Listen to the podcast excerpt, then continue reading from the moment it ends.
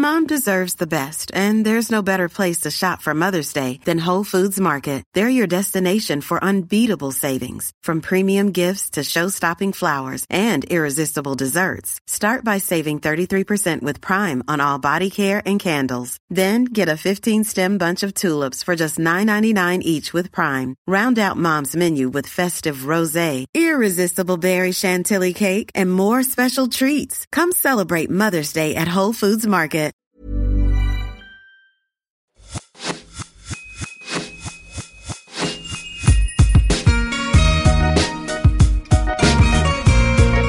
Bonjour et bienvenue sur l'Aléa, le podcast pour maximiser le potentiel de sa vie. Artiste, entrepreneur, aventurier, sportif, thérapeute, coach, chaque semaine, vous trouverez les parcours, les témoignages ou les conseils de personnes inspirantes aux profils et expériences variés. Ma mission Vous guider dans vos cheminements, votre épanouissement et la poursuite de vos rêves, quels que soient les aléas que vous pourrez rencontrer. Je suis Laura Pouliken et dans la vie, je chéris les valeurs de l'audace, de la curiosité et du partage. À la sortie de ses études, Sarah commence une carrière dans la finance à Paris, mais au bout de quelques années ne se sent plus à sa place. Elle souhaite démissionner, mais peu la soutiennent et croit en sa réussite. Ses proches projettent leur peur sur elle et tentent de la dissuader. Elle finit par quitter son job au bout de cinq ans, sans plan défini, sans connaissance d'elle-même. Elle fait une formation pour devenir ébéniste pour s'apercevoir finalement que cela ne lui correspond pas, puis elle découvre la communication grâce à quelques missions. En 2021, elle crée son podcast La Bascule et raconte des histoires grâce à son compte Instagram French Montant. Les gens adorent. Elle intègre alors que l'on peut gagner sa vie différemment, avec facilité, en faisant ce qui nous fait vibrer. Dans cette interview, vous retrouverez le parcours de Sarah, son mindset pour traverser les aléas qu'elle a rencontrés, ses conseils pour casser les barrières et vivre de sa passion. Si vous aimez notre échange, vous connaissez la chanson, 5 étoiles et un petit commentaire sur la plateforme d'écoute de votre choix nous ferait énormément plaisir. Belle écoute Hello Sarah Bonjour Laura. Je suis super contente d'être avec toi aujourd'hui. C'est drôle la façon dont on s'est rencontrés, je te connaissais pas du tout. Et en fait, on s'est connus, pour la petite histoire, pour ceux qui nous écoutent, par Caroline Vigneault. Enfin, moi c'était par Caroline Vigneault, je crois que toi aussi. Ouais. Euh, je l'interviewais euh, sur mon podcast. Et ensuite, tu passais après. Et en fait, j'ai entendu le début de ton interview. Donc j'ai hyper été curieuse et intriguée par ce podcast qui passait après moi. Et il se trouve que c'était toi parce que tu m'as contacté et c'est drôle parce que je pensais à toi en me disant ah tiens j'aimerais bien rencontrer cette fille qui a interviewé Caroline Vigneault. Trop drôle. Ça c'est pour la petite anecdote. J'ai envie de te demander comment tu vas. Bah écoute, ça va super bien. Ouais. Euh, moi, j'avoue que je suis un peu soleil dépendant, tu vois. Donc comme aujourd'hui il fait super beau, ça va super ouais. bien. ok, super. Pour plus aller dans le sud ou dans un autre pays alors parce que d'ailleurs tu vis à Paris depuis toujours, t'es parisienne? Euh, je suis pas parisienne à la base. je- J'habitais à côté de Lille, j'ai grandi à côté de Lille, euh, mais ça fait bien dix ans. En fait, je suis venue faire mes études euh, à Paris Et euh, j'y suis restée depuis. euh, et euh, j'ai racheté récemment une maison de campagne Ouais. dans le Perche, donc maintenant je suis un peu plus entre le Perche et Paris. Mais j'avoue que Paris, ça quand même, je, je me verrais pas quitter définitivement Paris pour le Ouais. moment. J'ai l'impression que tu es assez amoureuse de la ville. Sarah, je te connais comme raconteuse d'histoires. C'est Comment Ouais. tu te décris sur Instagram, via ton compte French Bontemps, via ton podcast La Bascule. Qu'est-ce que tu pourrais nous dire sur toi de plus pour te présenter de la façon dont tu le souhaites? Alors, c'est toujours une énorme source de stress de me présenter parce que je sais que les gens adorent, tu vois, mettre des mots sur, euh, bah, sur ce qu'on fait, quoi. Elle est avocate, elle est boulangère. Et en fait, moi, à chaque fois, il y, a- il y a genre 1500 trucs. Et donc, du coup, ma présentation, elle dure toujours euh, des plombs. Donc, pour la faire courte, effectivement, ce que tu as dit, c'est que euh, j'ai un compte Instagram qui s'appelle French Bon Temps. Euh, sur lequel je crée du contenu euh, et qui m'a un peu donné de la visibilité euh, pour aussi créer du contenu, que ce soit écrit ou, podcast ou vidéo, etc. pour des marques. Donc je fais aussi des prestations digitales, je dirais, qui sont axées un peu comme. J'ai aussi un podcast, comme tu le disais, sur le changement de vie. Et euh, via ce podcast, je suis en train de développer aussi de la formation en ligne qui sortira à l'automne euh, pour justement aider les gens, parce qu'il y avait un énorme besoin là-dessus.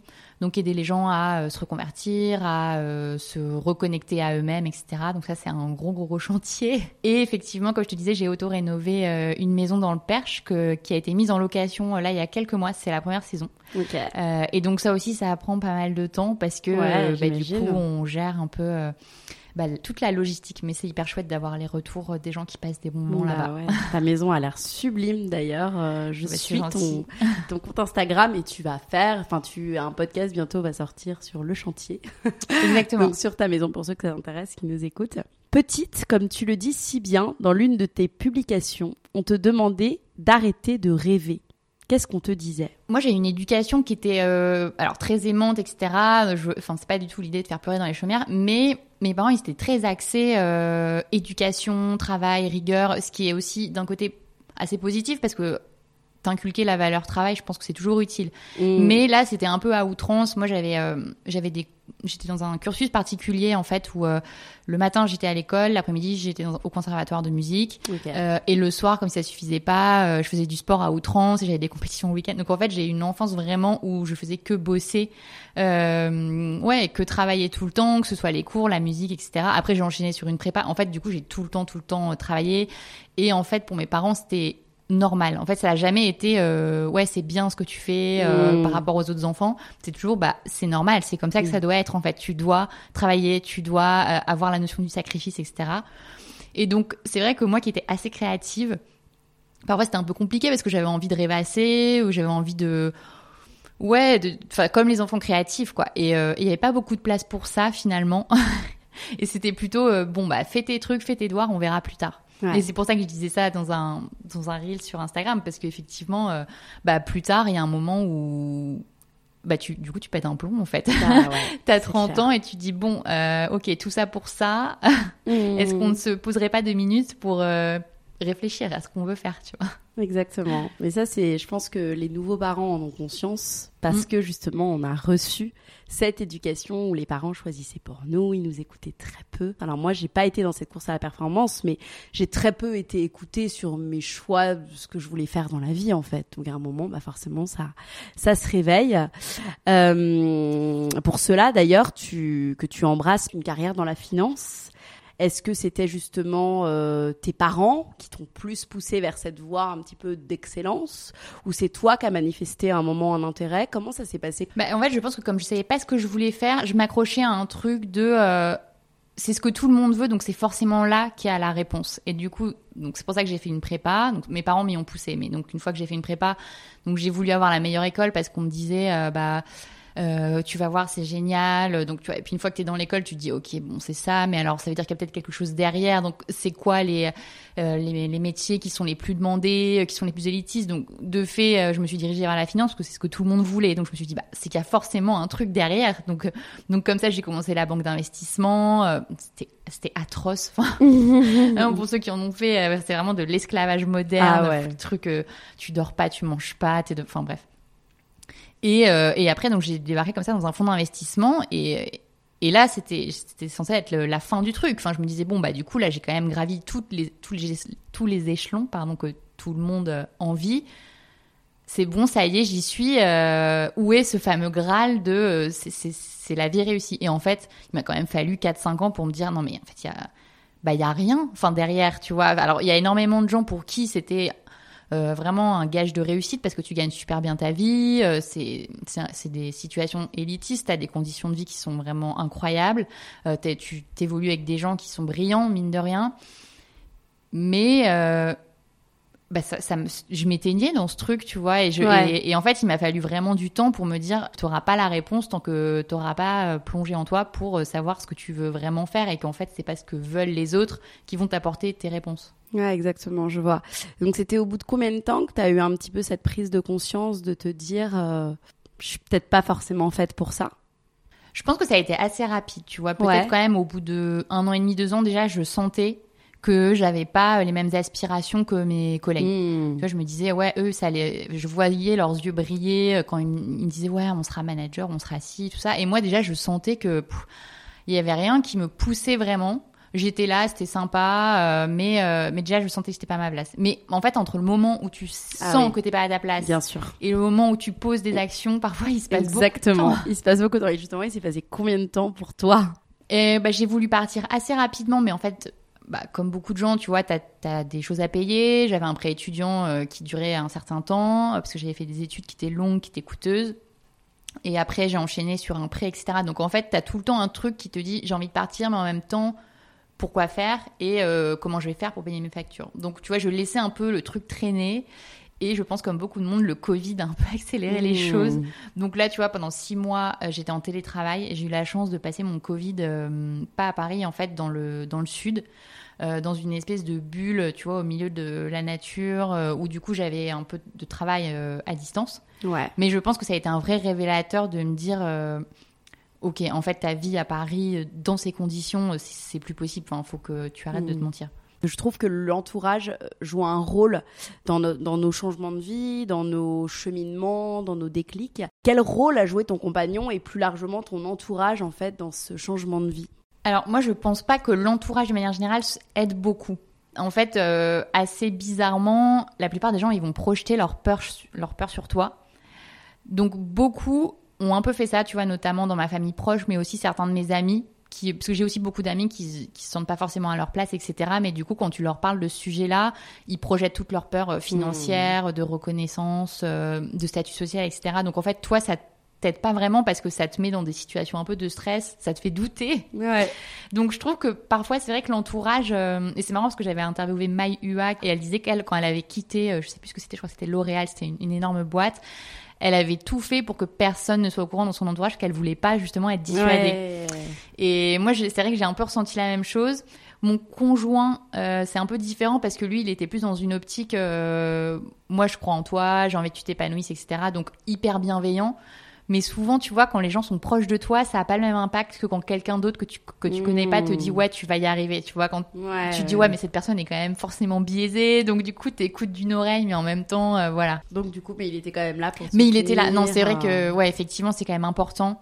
Euh, moi, j'ai des exemples où, au contraire, tu vois, le conjoint dit à la personne, euh, tiens, encore deux ans, ce serait bien financièrement, tu vois. Et ça, je trouve que c'est pas très cool.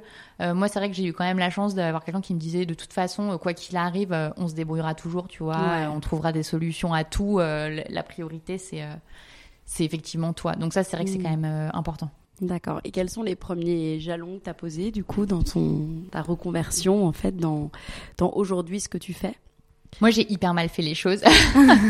je ne suis absolument pas un exemple à suivre. Et c'est pour ça qu'aujourd'hui, justement, j'ai vraiment à cœur de développer des méthodes Ouais. euh, parce que j'ai eu vraiment de la chance. Oui. Parce que j'ai eu une rupture conventionnelle, par exemple. Ok. Enfin, j'ai eu des aides, etc., qui m'ont permis de me tromper sans vraiment trop prendre de risques. Mais je me Ouais. dis, idéalement, j'aurais pas du tout dû faire comme ça, tu vois. Ouais. Parce que du coup, je suis partie euh, ouais, en rupture conventionnelle de mon boulot, donc en très bon terme. Ça s'est Mhm. assez bien passé. Euh, mais derrière, j'avais assez peu réfléchi euh, sur moi-même. En fait, j'avais très peu fait d'introspection. Euh, et j'étais tout de suite partie dans un truc, je vais être soit photographe, soit ébéniste. Alors, je n'avais jamais passé un jour en atelier d'ébénisterie. Je sais pas si c'est arrivé comme ça. Donc, j'avais réservé une formation euh, assez chère en plus. Et en fait, je m'étais complètement leurrée sur euh, bah, le quotidien du travail. C'est pour ça que j'ai fait beaucoup d'épisodes sur ce truc-là, parce Oui. que ça arrive à beaucoup de gens. Donc, euh, en fait, voilà, j'étais partie sur cette formation-là qui est évidemment complètement capotée parce qu'au bout de trois mois, je me suis dit non, mais c'est pas du tout fait pour moi. Je vais pas passer ma vie dans un atelier. Mmh. Enfin, il y a des gens qui sont bien meilleurs que moi pour faire ça. Et je m'étais dit, bah, le plan B, c'est de faire d'être photographe. Parce que c'est vrai qu'on m'avait déjà un peu sollicité euh, pour des shootings, parce que je faisais de la photo sur mon compte Insta. Ok. Ce que je fais plus trop, parce que maintenant, on est plus dans du, de Du- la vidéo. La vidéo, ouais. Du, Mais, euh, mais à l'époque, du coup, j'avais eu déjà quelques shootings rémunérés. Donc, je me suis dit, bon, bah, je ferai ça. Et en fait, au bout de, pareil, trois, quatre shootings, en fait, je me suis dit, ah, ça me saoule parce qu'on m'impose, euh, bah, on m'impo- on m'impose euh, des sujets, un cadrage, des retouches, tu vois. Et au final, bah, le côté créatif que tu recherches, euh, finalement, tu, tu le retrouves pas forcément. Donc, Mm. euh, grosse, grosse déception. Et c'est plutôt là, donc je dirais, tu vois, au bout de 6-7 mois après quand même être partie de mon boulot, que je me suis vraiment dit, ok, enfin, maintenant, il faut vraiment reprendre euh, les bases Ouais. et, euh, et qu'est-ce qu'on fait? Et donc là, tu vois, ça a été vraiment. Heureusement que j'ai eu cette phase-là, c'était une phase où je faisais des travaux dans ma maison parce que ça m'a vraiment aidé, Ouais. tu vois, à me vider la tête, à me faire une thérapie un peu. euh, Et en même temps, tu vois, je trouve que c'est dans le vide que s'installent Ouais. beaucoup de choses. C'est le fait justement de, de lever la tête, ok, qu'est-ce que je vais faire, qu'est-ce que je dois faire? Et tout ça, que les idées te Ouais. viennent, tu vois. Et ça, c'est un bon truc à dire. Enfin, moi, personnellement, ça m'est arrivé plusieurs fois. C'est quand vraiment je me, je me mets dans un vide intersidéral où je fais complètement autre chose que là où je me dis, ah ouais, ça, ça peut être sympa, tu vois. Donc je pense Non, que c'est ta vrai. maison, c'était un bon truc aussi. pour, Ouais, et je euh, pense que j'avais très peur en fait du saut dans le vide et donc du coup ça m'a rassurée de me dire ouais. là tu pars de ton boulot, en septembre tu commences cette formation, en mai prochain tu commences à tra- enfin tu vois, ça m'avait Oui, hyper oui. rassurée de prévoir un truc sur un an et demi et qui en fait n'était pas du tout euh, ce qui était euh, dans la vraie vie. Et ça, je pense qu'effectivement, tu es obligé d'un moment de prendre le risque de dire, OK, il n'y a pas de plan pour l'instant, il faut juste euh, se poser et, comme tu dis, faire le vide, partir de trois jours, une semaine. Ouais. Mais ça fait un peu peur, tu vois. Ouais, complètement. complètement. Quand t'as de la pression en plus de l'entourage, de tes parents, euh, peut-être. Exactement. te demandent euh, ce, que, Ouais. ce que tu fais.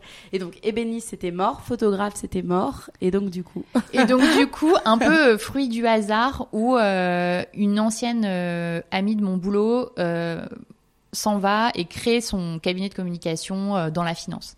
Et elle me contacte et elle me dit, euh, bah toi tu connais un peu la finance, tu as aussi des capacités de communication, tu connais les réseaux, etc. Euh, Est-ce que tu peux m'aider? Et donc là, elle me donne quelques missions. Et je connaissais pas grand chose, tu vois, à ce truc-là, euh, à ce milieu, en fait. J'ai vraiment fait que de la finance hyper analytique et tout ça. Et après, je faisais des réseaux, enfin, mais c'était perso, Mmh. je j'en faisais pas un métier. Et donc, elle, elle m'a un peu mis le, pied à l'étrier comme ça, en me disant, bah, euh, il faut que je fasse une refonte de site, il faut que je crée une identité, est-ce que tu peux me donner des idées Est-ce que, tu vois, bah, c'était un peu, ouais, de la communication, quoi. Et donc, elle m'a donné plein de petites missions comme ça. Au bout d'un moment, son agence a beaucoup grossi, donc euh, du coup, elle m'a dit, bah, c'est soit, euh, soit on t'intègre totalement, soit non, tu vois. Et je enfin, elle comprenait que j'avais mille activités, donc nos, chemins se sont un peu séparés. Mais tu vois, ça m'a quand même mis la puce à l'oreille et j'ai commencé à démarcher comme ça. Bah, des gens, tu vois, pour proposer des prestations de communication écrites, parce que je me suis rendu compte qu'en fait, je savais hyper bien écrire facilement. Enfin, Oui. en fait, ça me venait C'était pas un naturellement. pour Exactement. toi. Mm. Donc j'ai commencé comme ça, tu vois, à créer des sites internet, à écrire des articles pour des gens, euh, à faire des communiqués de presse, enfin tu vois vraiment des missions un peu diverses et variées. Euh, et puis on m'a sollicité aussi petit à petit. En fait, parfois c'est un peu boule de neige, tu vois. On m'a sollicité pour faire des podcasts en marque blanche, tu vois. Et là je me suis dit ok, donc il y a mille choses, c'est pas défini, mais tu peux quand même offrir plein de services différents. Donc je me suis dit bon, garde ce truc. euh, tu vois, sous le coude. Donc, j'ai un peu commencé à travailler euh, comme ça. Mais je ça, c'était en quelle année? C'était pendant le confinement? Ça, c'était euh, fin d'année dernière. Ok. Tu vois, donc c'était assez récent. Ok. ouais. Donc, il y a un, un an. Ouais, c'est ça. Ouais. Ok. C'est ça. Et euh, donc j'ai commencé comme ça. Et là, je me suis rendu compte qu'en fait, il y avait énormément d'opportunités, de trucs que tu que tu soupçonnais pas quoi. Et euh, donc pour l'instant, je vis pas mal de, de ces missions-là, mais je sentais quand même que ma place, tu vois, c'était plus autour du podcast. Et je me suis dit, tu vois, si j'ai continué le podcast malgré ces deux ans, euh, la plupart du temps non rémunéré, tu vois, c'est quand même, tu te Mmh. déplaces, tu fais tes montages, tu passes des jours, enfin, à faire. euh, Et je me suis dit, Mmh. si tu fais ce truc, c'est qu'il faut quand même creuser, euh, c'est que voilà, il y a quelque chose à faire. Et donc le vrai projet qui est vraiment, tu vois, de créer une communauté, d'avoir des formations, de, tu vois ça, je me dis c'est quand même vraiment mon projet de cœur. Donc je garde quand même les prestations à côté parce que bah tu sais jamais de quoi l'avenir est fait. Mais euh, je sens vraiment que ma place c'est plus, tu vois, de d'amener les gens vers euh, ce vers quoi ils sont faits parce qu'en plus quand toi-même t'y es passé, t'as trop envie de transmettre ce truc de c'est possible. Euh, c'est pas obligé de se faire autant dans la douleur que ce que moi j'ai fait. ouais, ouais, complètement. Mais c'est intéressant parce que tu vois, tu parles de toutes ces missions en communication digitale et tout, et en fait, tu n'en parles pas du tout. Donc ça se joue vraiment euh, ton personal branding qui parle d'autre chose finalement, qui parle d'histoire à Paris, qui parle de reconversion bien sûr sur ton podcast, mais c'est insoupçonné. Enfin, ou alors peut-être que Ouais. je me trompe et tu le dis quelque part, mais je crois pas. Non, euh, moi vrai. qui te suis. euh, tu vois, c'est Mm, mm. parce qu'il y en a beaucoup justement, et ça aussi, je trouve c'est intéressant pour les auditeurs euh, qui nous écoutent, et on en a déjà pas mal parlé dans le podcast aussi. C'est vraiment euh, illustrer ce qu'on peut faire, enfin montrer ce qu'on peut faire sans en parler en fait directement, et c'est Mm. le meilleur, la meilleure méthode finalement pour attirer les clients euh, à toi, puisque toi en fait, ils te démarchent suite à ce qu'ils voient de toi sur les réseaux sociaux.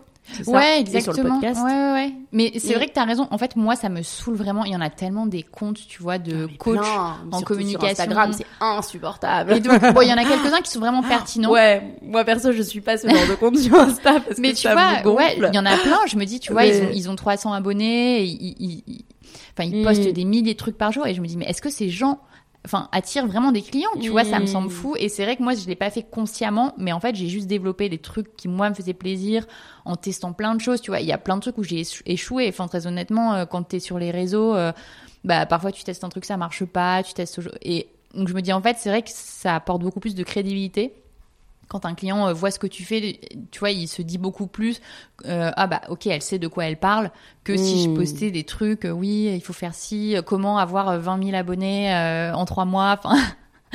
et, et donc ouais, c'est assez marrant parce qu'en fait finalement c'est juste une vitrine de ce que tu fais.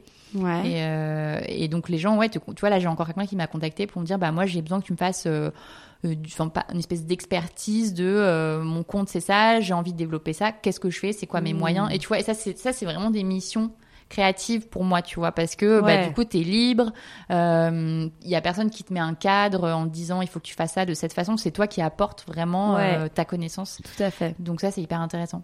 Et Mm. on commence, tu vois, quand même à me démarcher pour des, de la vraie création de contenu, tu vois. Mais ça, je trouve ça compliqué. En fait, la plupart des gens croient que je vis de ça, tu vois. Ouais. Que tu Mais- t'es influenceuse en fait. C'est ça Exactement. que tu fais euh, ça. Et en fait, non, non, j'ai beaucoup de...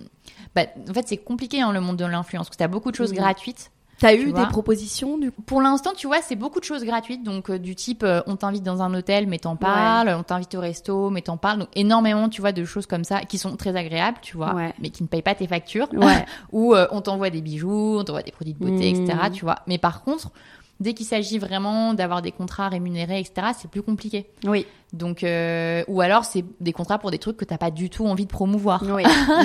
Type euh, un aspirateur Dyson ou tu vois, enfin t'es là. euh, Donc c'est oui, tu compliqué sais en pas fait. comment l'intégrer Ouais. dans, ta, dans ta communication, quoi. Donc aujourd'hui, qu'est-ce que tu fais et quel est ton plan? C'est vraiment développer tout ce qu'il y a autour de la bascule. Mais c'est surtout que tu vois, je trouve que en, c'est en, en itérant toi-même, tu te rends compte que tu peux vivre de beaucoup de choses, tu vois. Et en fait, moi, c'est plutôt le, la partie psychologique qui était intéressante. Et aujourd'hui, il m'a fallu presque beaucoup plus, ouais, même beaucoup plus qu'un an pour me dire, OK, en fait, tu peux gagner euh, 500 euros là, 500 euros là, 1000 euros Ouais. ici. Tu vois, et en fait, c'est pas grave. Et ta vie, c'est pas forcément le lundi, tu vas au bureau et, euh, et ça, tu vois, même encore, tu vois, bah, on est lundi, il y a plein de gens qui doivent être au bureau et tout, et toi, t'es pas au bureau. Enfin, tu vois, t'as Oui. encore un truc. Et en fait, c'est plus d'intégrer que tu peux gagner ta vie différemment. Ouais. Euh, c'est vraiment ça qui est dur, je trouve, psychologiquement. Et du coup, de Mm. te dire, et de plus en plus, tu vois, je, je pense qu'au début, la barrière, elle était beaucoup, vraiment beaucoup. Mm. psychologique, tu vois. Et par exemple, le podcast, ou c'est toi, moi, je m'autorisais même pas à gagner ma vie avec. Tu vois, il m'a fallu des mois Ouais. pour que des gens me disent mais tu sais qu'il y a des gens qui gagnent leur vie avec un podcast tu vois et du coup là tu te dis ouais mais pas moi tu vois bah il y a des gens qui gagnent leur vie avec un podcast et qui ont les mêmes chiffres que toi tu vois et en fait c'est Mm. tous ces trucs là qui prennent du Mm. temps et tu vois de gens qui me disent bah il y a des gens qui gagnent euh, leur vie en donnant des conseils euh, comment gérer son Instagram tu vois et du coup tu es là non mais c'est un franchement c'est un jeu pour moi je vais pas faire payer des gens pour ça en fait ouais. Casser barrière Exactement. après barrière. ça m'a beaucoup aidé, euh, tu vois, enfin ouais, euh, d'interviewer, donc notamment sur le podcast, mais aussi en off, tu Mm. vois, de, de discuter avec des gens qui me disaient, mais en fait, t'as pas à avoir honte de ce que tu fais, t'as pas à avoir honte de faire payer les gens. Euh, c'est pas parce que c'est facile pour toi que tu dois pas les faire payer. Tu vois, Oui, ça, oui, j'ai eu aussi un moment avec un ami qui, est- qui est coach en négociation, tu vois, et qui me qui me disait, ok, donc là, je lui disais, ah, je suis hyper contente, j'ai une prestation pour une grosse boîte. Il me disait, d'accord, c'est quoi ta prestation, c'est quoi tes tarifs, tu vois. Et, je, et donc je commençais en lui disant bah ouais mais ça tu vois je peux pas lui faire payer parce que ça ça va me prendre un quart d'heure et ça non plus. Il me Mm. dit non mais attends tu te déplaces, euh, tu fais ça, tu fais ci. En fait pour toi c'est facile ça va te prendre 15 minutes mais eux s'ils devaient le faire ils mettraient Ouais. 5 heures. Tu vois et donc c'est tout ce travail Non, mais c'est dire vrai ce que tu dis, ouais. C'est prendre conscience qu'en plus, les choses faciles pour toi ne Ouais. le sont pas forcément pour les autres, en fait. Et ça, c'est vrai, euh, se concentrer sur ce que tu fais naturellement, finalement. ouais c'est valoriser Donc, sans vraiment, effort ouais. et, et valoriser euh, tout ça. Et ça c'est Mhm. dur. Ouais, ça, c'est très dur. Tu énonces aussi cette phrase très forte, quand on s'attend à rien, tout arrive. Est-ce que tu peux revenir dessus? Bah ouais, en fait, je pense qu'au début, tu ça. vois, j'avais Mm. beaucoup d'attentes et je me disais, il faut que je fasse ça, il faut que je fasse ci, euh, il faut que ma vie ressemble à ça. Faut- tu vois, pour moi, c'est ça, le, le- la réussite, c'est d'avoir euh, un super euh, appart à Paris, euh, tu vois, ce genre de truc.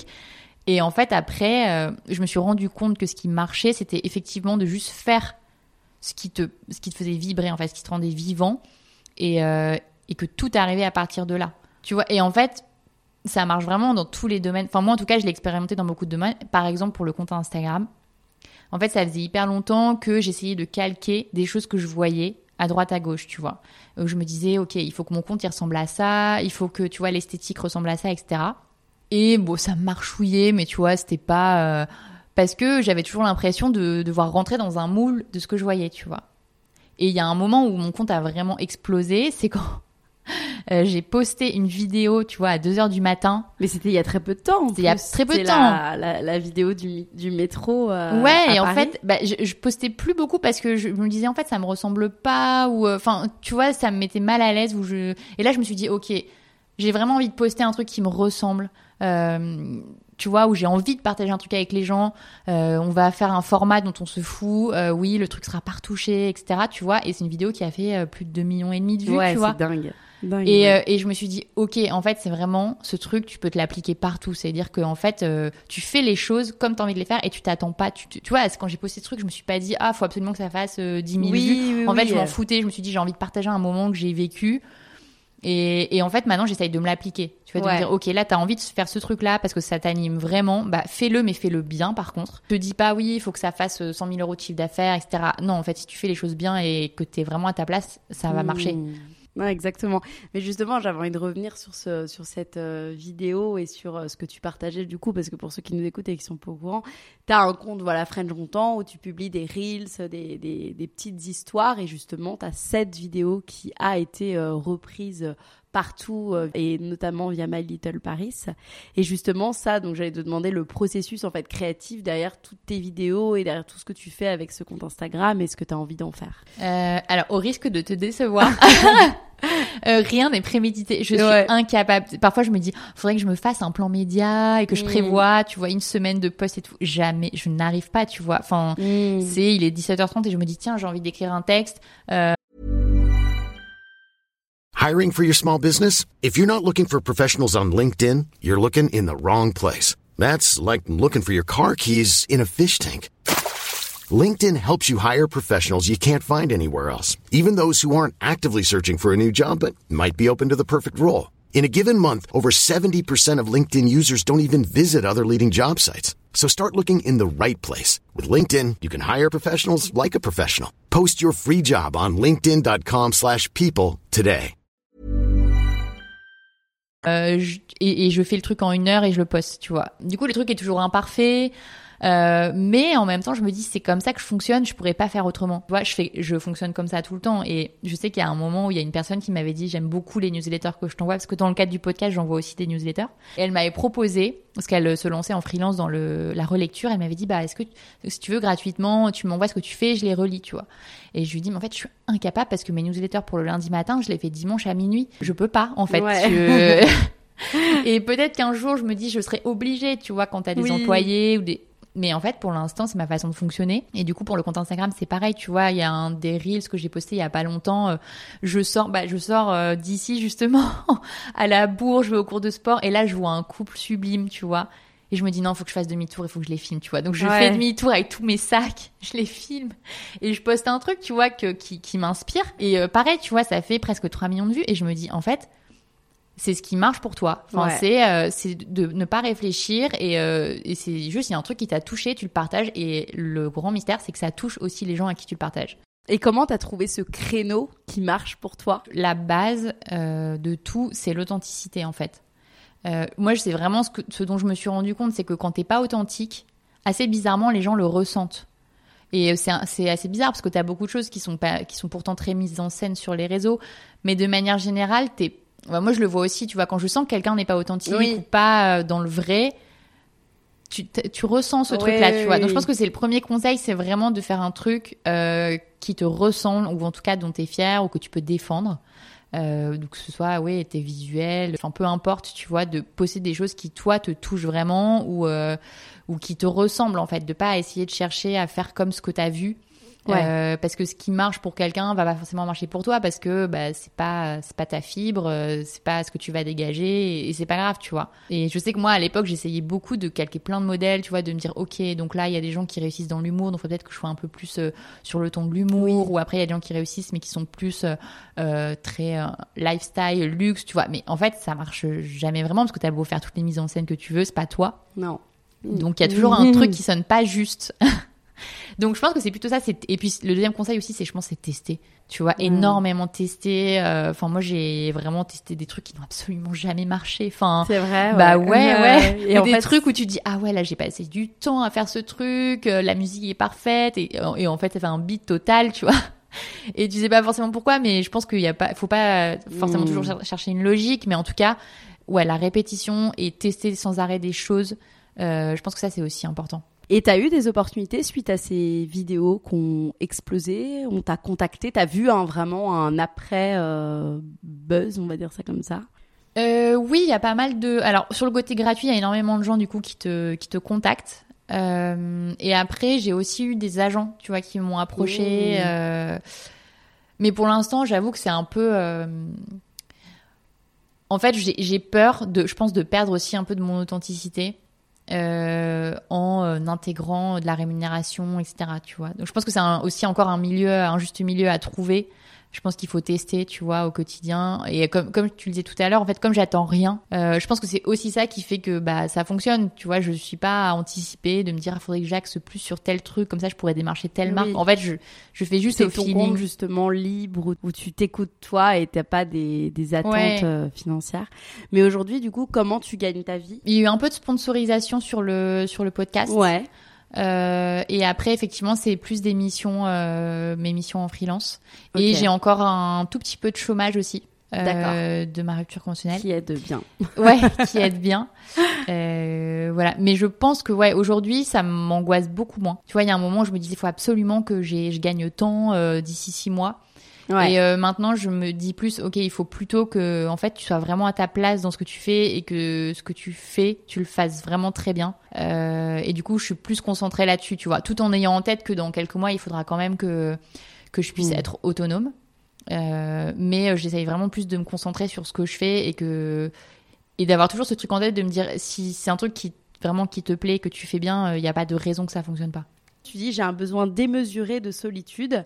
Comment tu le gères dans l'entrepreneuriat? Parce que je trouve ça pas évident justement parce que dans l'entrepreneuriat, en même temps, tu as un côté euh, où tu peux être seul, tu peux bosser seul en fonction de certains domaines d'activité, et en même temps, je trouve que tu dois, tu te dois d'aller vers les autres, euh, contrairement au côté en salarié. Moi, j'ai été salarié pendant 10 ans où tu viens et puis tu fais ton petit truc et t'as pas un besoin constant d'aller vers les autres, d'aller vers l'autre, chercher des opportunités ou alors euh, créer des contacts.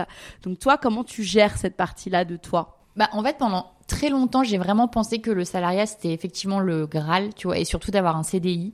Euh, parce que bah, pour moi, c'était vraiment le modèle de la réussite, etc. Et, euh, et je visualisais aussi un peu les entrepreneurs comme des têtes brûlées. Euh, tu vois, je me disais, ah, je m'identifiais pas du tout à ces gens qui, tentent des trucs incroyables, qui prennent des risques de fou, tu vois. Et en fait, aujourd'hui, je me rends vraiment compte que tu as plein de formes d'entrepreneuriat, tu vois. Et donc que tu peux entreprendre mais de manière différente et qu'en fait moi mon besoin de liberté est beaucoup plus important que mon besoin de sécurité.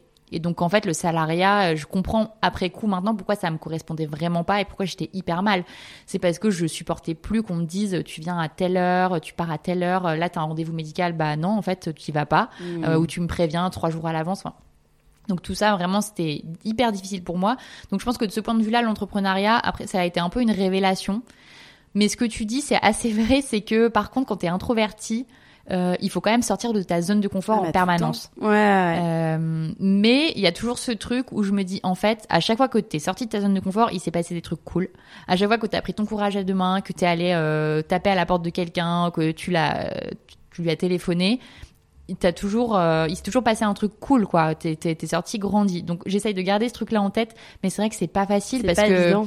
quand t'es, en, Mm. quand t'es en indépendant ou entrepreneur, t'es toujours obligé d'avoir le couteau entre les dents. Tout En fait, temps. tu peux jamais Mm. te reposer, même le week-end. Tu, Ouais, ouais. Et donc je suis d'accord que sur ce côté-là, et en même temps, je travaille seule la plupart du temps. Donc euh, effectivement, euh, t'as un peu, ce, moi, ce côté-là me va parce qu'en même temps, t'es seule et tu gères ton temps comme tu veux. Donc Ouais. ça, c'est vraiment le côté autonomie. euh, Mm. et que si t'as besoin d'être seul, bah justement, euh, personne vient t'embêter. Et en même temps, comme tu dis, t'as- il faut quand même te donner un coup de pied au cul euh, parfois quand Ouais. tu dois euh, aller démarcher des gens, démarcher des clients, euh, faire grossir ton, ton entreprise, quoi. C'est clair. Et justement, dans ce changement de vie, ça c'est toujours euh, quelque chose qui se produit, c'est que on est tous confrontés à des challenges, à des aléas, à des choses qui se passent pas comme prévu. Est-ce que tu pourrais me parler peut-être euh, bah, depuis justement que tu as fait le le move, tu pourrais me parler d'un aléa et de la façon dont tu l'as relevé, si t'en as un qui te, qui te vient à l'esprit particulièrement? Bah, en fait, ouais, j'allais dire, il y en a, en a pas qu'un des aléas, c'est qu'il y en a tout le temps. Tu vois, il y a par exemple, euh, j'ai eu une mission qui devait durer euh, quasiment un an, tu vois, de manière récurrente. Et au bout de trois mois, on me dit, bah non, finalement, on fait différemment. Donc en fait, on te paye la fin du mois, mais après, on arrête. Euh, après, j'ai eu un client qui m'a dit, bon, bah la deadline, c'est euh, c'est telle date, donc faut que tout soit prêt. Et en fait, la veille, euh, ils me disent, bah non, finalement, on publie pas là, mais on publie en septembre. Parce que euh, du coup, nous, on a un problème de communication. En fait, t'as plein d'exemples tout le temps où euh, ça se passe jamais comme c'est prévu. Où euh, t'as- tu es censé avoir des rentrées d'argent, puis finalement ça vient pas, les deadlines sont décalés, euh, t'as un client euh, qui devait euh, tomber, et en fait finalement il a trouvé une autre solution. Donc en fait c'est tout le temps. Ouais. et donc je pense qu'il faut euh, lâcher un moment et te dire ok en fait qu'est-ce que je peux contrôler, qu'est-ce que je peux pas contrôler, tu vois. Ouais. Donc euh, bon bah ça je peux le contrôler. euh, du coup je vais démarcher d'autres clients ou je m'adapte, tu vois. Et ça je peux pas contrôler donc je je vais pas m'énerver et euh, et j'arrête. Et c'est un peu cet état d'esprit, tu vois, parce que en fait quand t'es seul, quand t'es en indépendant et que tu crées des trucs, ça se passe jamais comme t'as prévu. Ouais, c'est clair. Et du coup, bah, soit tu décides de t'énerver à chaque fois et de prendre tout hyper personnellement, euh, soit à un moment, euh, il faut que tu lâches et que tu dises, ok, de toute façon, ça ne se passera pas comme j'ai prévu, donc euh, soyons flexibles. Tu dis aussi sur ton compte que tu as peur de rater ta vie. C'est quoi finalement rater sa vie, Sarah, pour toi ouais, c'est une vaste question. Hein. Euh, je pense que rater sa vie, pour moi, c'est plus, tu vois, me dire, euh, en fait, j'avais envie de faire ça et je l'ai pas fait. Sciemment, tu vois, je me suis pas donné les moyens de le faire. Et, euh, et c'est marrant parce que tu vois, ce matin, j'ai envoyé une newsletter sur la bascule et en fait, le sujet, c'était que comme j'ai passé un petit moment chez mes grands-parents, j'en ai profité pour les interviewer Ah, parce qu'ils ont plus de 90 ans, tu vois. Ouais. Et je leur ai dit, ok, j'aurais posé plein de questions sur la vie, tu vois, en leur disant, euh, c'est quoi le plus important, c'est quoi ton plus grand regret, etc.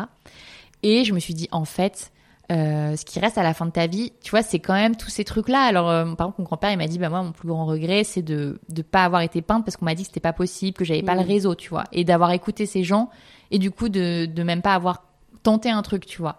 Et je me dis, en fait, c'est ça, moi, qui me qui me préoccupe vraiment, c'est de me dire, ok, est-ce que quand tu auras 80 ans, tu pourras dire, ok, en fait, tout ce que j'avais envie de tenter, je l'ai fait. C'est ça, tu vois, le vrai sujet. Et de pas te mentir à toi-même. de dire, ok, j'ai envie de faire ça, ça me fait hyper peur, mais est-ce que je vais me donner quand même les moyens pour tenter un truc? Ouais. Et c'est dur, hein, parce C'est que vachement ouais, dur, ouais. faut t'autoriser les choses. Déjà, faut que psychologiquement, tu dises que tu es capable de le faire. Ouais. Euh, et après, faut t'autoriser les choses, faut sortir de ta zone de confort. Et Mm. parfois, faut sortir beaucoup de ta zone de confort. Et justement, quelles sont les choses aujourd'hui, Sarah, que tu t'as en tête, toutes les choses que tu as en tête et tu te dis, voilà, si tu les réalises, tu n'auras pas, de, t'auras pas de regrets, tu n'auras pas raté ta vie? Bah, alors, je pense qu'il y a un truc qui est vrai, tu vois, c'est de de pas euh, gâcher tes talents. Tu vois, on a tous des talents, alors plus ou moins euh, obvious, tu vois, il y a Mm. des gens qui savent pas forcément qu'ils les ont, mais et tu vois, moi je me dis par exemple, mon talent c'est euh, l'écriture, c'est de transmettre des choses et tout ça, et je me dis un truc vraiment qui serait euh, qui serait gâché, c'est de pas avoir utilisé ces talents que tu as pour faire des choses. Tu vois, pour bah, peut-être en vivre, mais aussi surtout bah, avoir transmis des choses à des gens ou avoir transmis des émotions. Et de me dire, ok, t'avais avais ces trucs-là, t'en as absolument rien fait. Ça, c'est pas bien, tu vois. ouais. Mais encore une fois, il faut trouver le moyen de le faire. Déjà, il faut identifier tes talents et après, il faut identifier un moyen pour les exploiter. Ouais. Euh, donc tout ça, en fait, c'est un travail hyper long et bah, plus tu commences tôt, mieux c'est.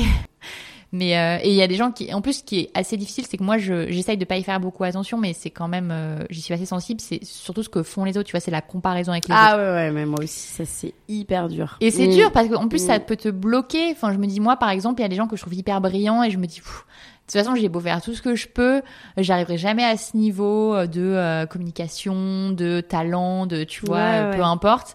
Et du coup, ça a tendance aussi à te, à te donner un coup un peu sur le, la cafetière, Ouais, tu vois, ouais. au lieu de. Donc maintenant, j'essaye de moins en moins, tu vois, je me dis, ok, ne regarde pas. Non, parce que de toute façon. faut pas regarder. Ouais. ouais, ouais. Après, il y a des gens pour qui c'est l'inverse. Moi, mon conjoint, il est hyper compète.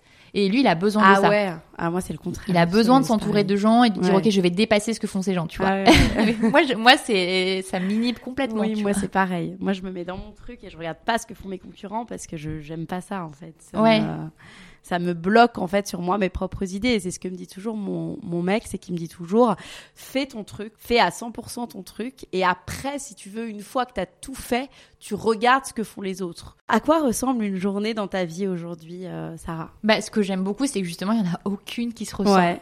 Euh, et ça, c'est vraiment. Moi, j'aime beaucoup. Alors, il y a des gens pour qui c'est vraiment hyper inconfortable. Euh, moi, j'ai besoin de ça. En fait, Mm. je... bon, et en même temps, du coup, je peux jamais prévoir à l'avance où je vais être euh, dans deux semaines. Tu vois, j'ai beaucoup d'amis qui me disent bon, est-ce que t'es là? Et je leur dis mais en fait, je sais pas. Ça, je trouve, je serai là. Euh, ça se trouve, je serai dans le Perche. euh, ça se trouve, je serai ailleurs. Donc, c'est un peu compliqué pour prévoir. mais le fait de pas avoir de quotidien.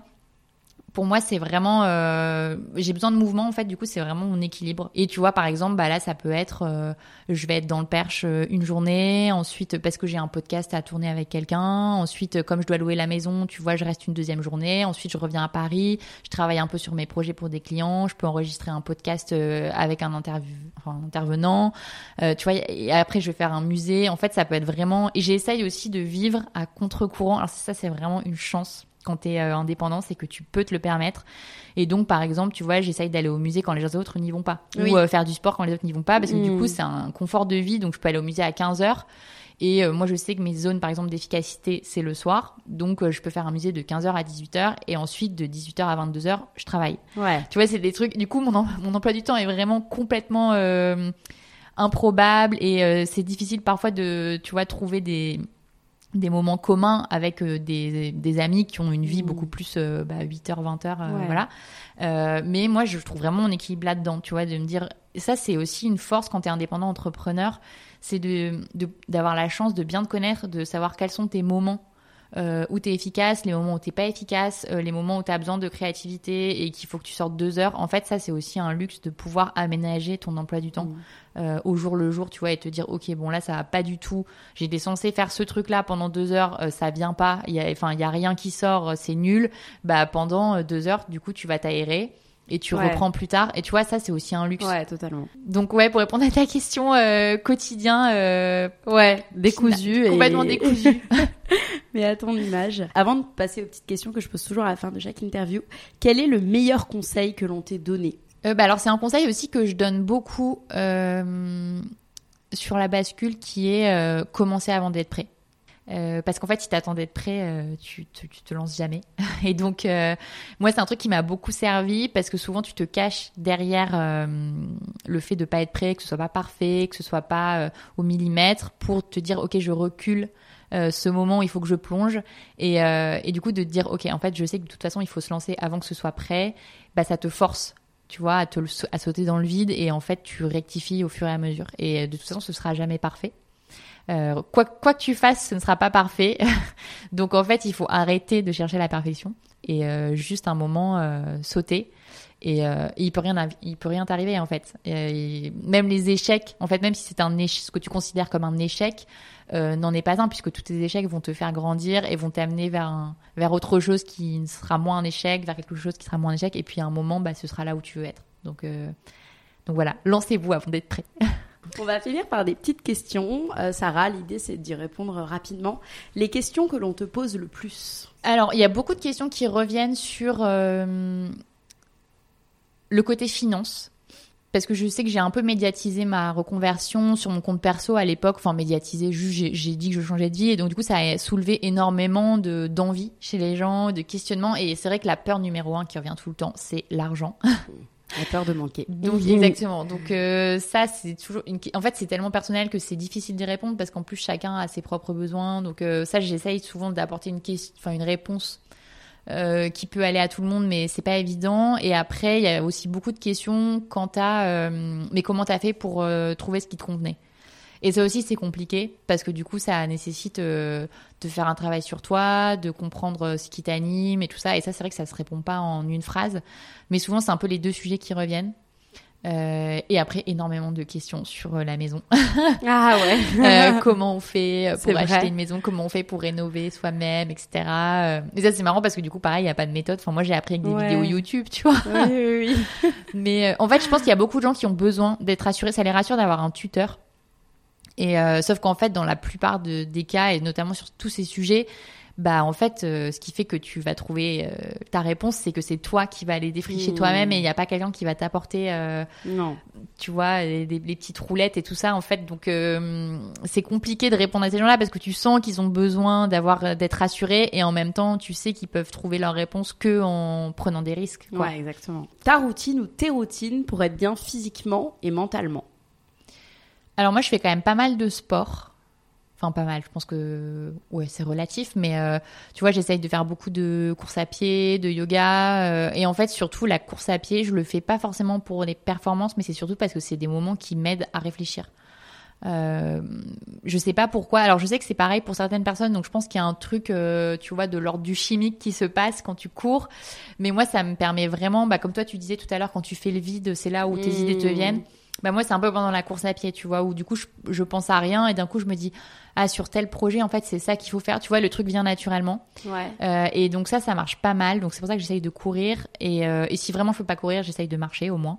Mais en tout cas euh, le, la mise en mouvement j'essaye de le faire, euh, tu vois, quotidiennement parce que c'est vraiment là que je trouve que parfois tes idées se décantent ou quand t'es bloqué sur un truc, bah c'est en marchant, en courant ou en te ressourçant comme tu veux que ça se débloque.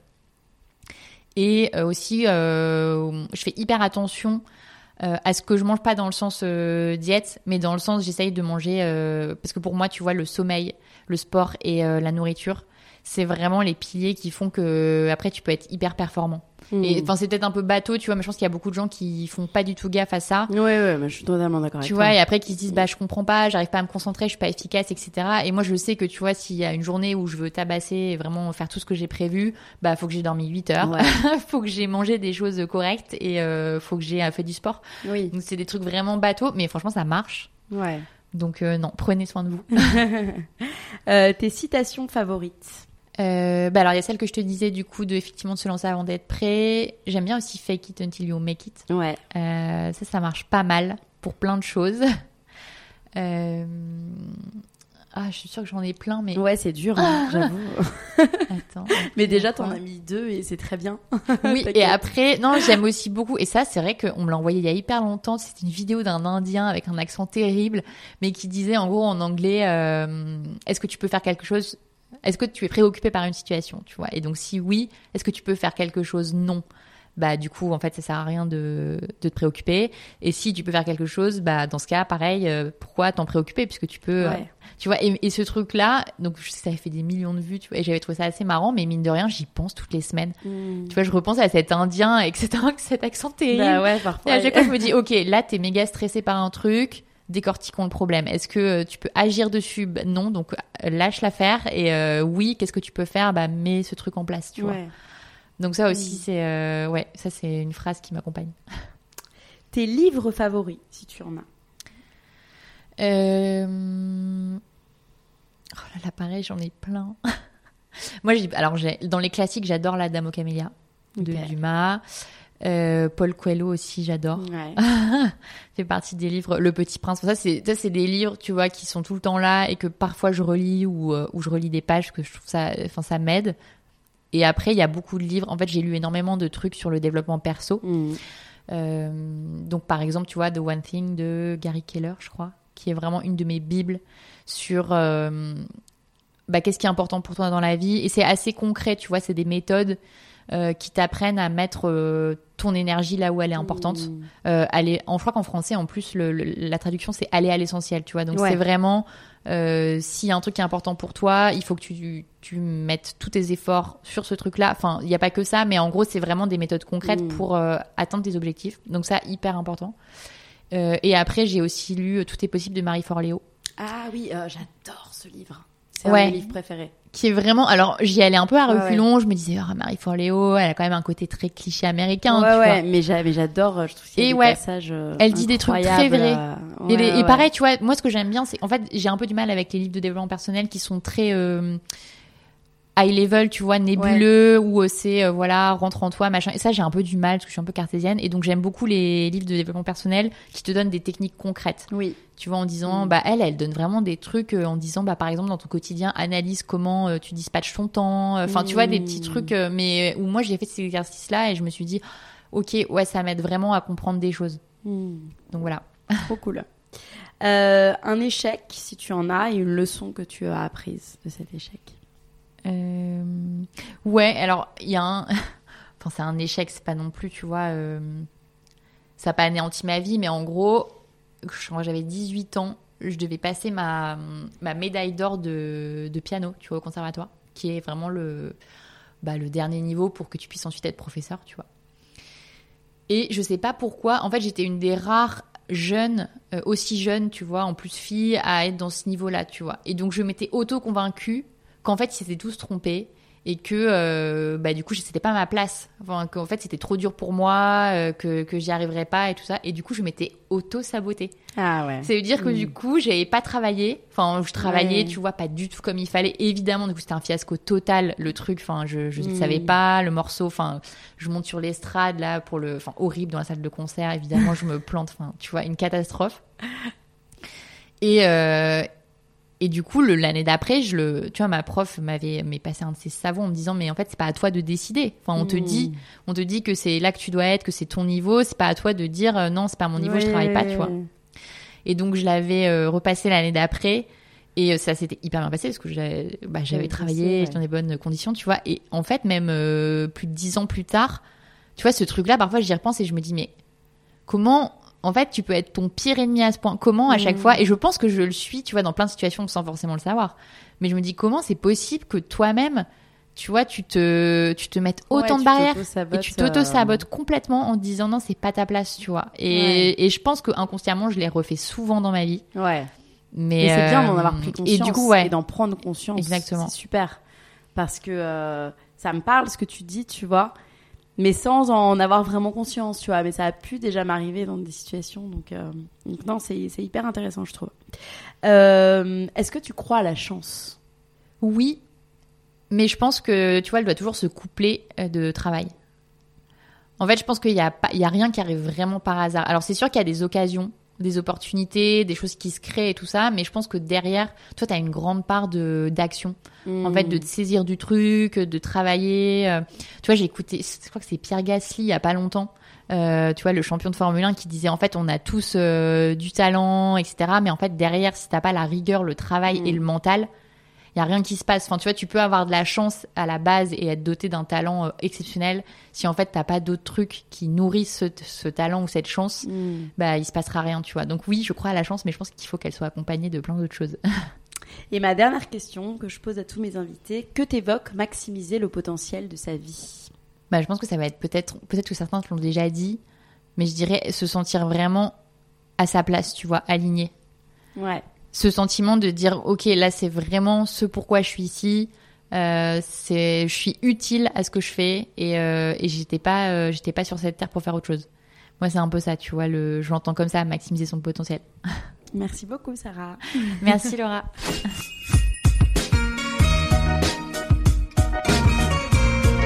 Cet épisode est maintenant terminé. En espérant qu'il vous ait plu, je vous donne rendez-vous maintenant sur le compte Instagram lalea.podcast pour découvrir les coulisses de l'interview.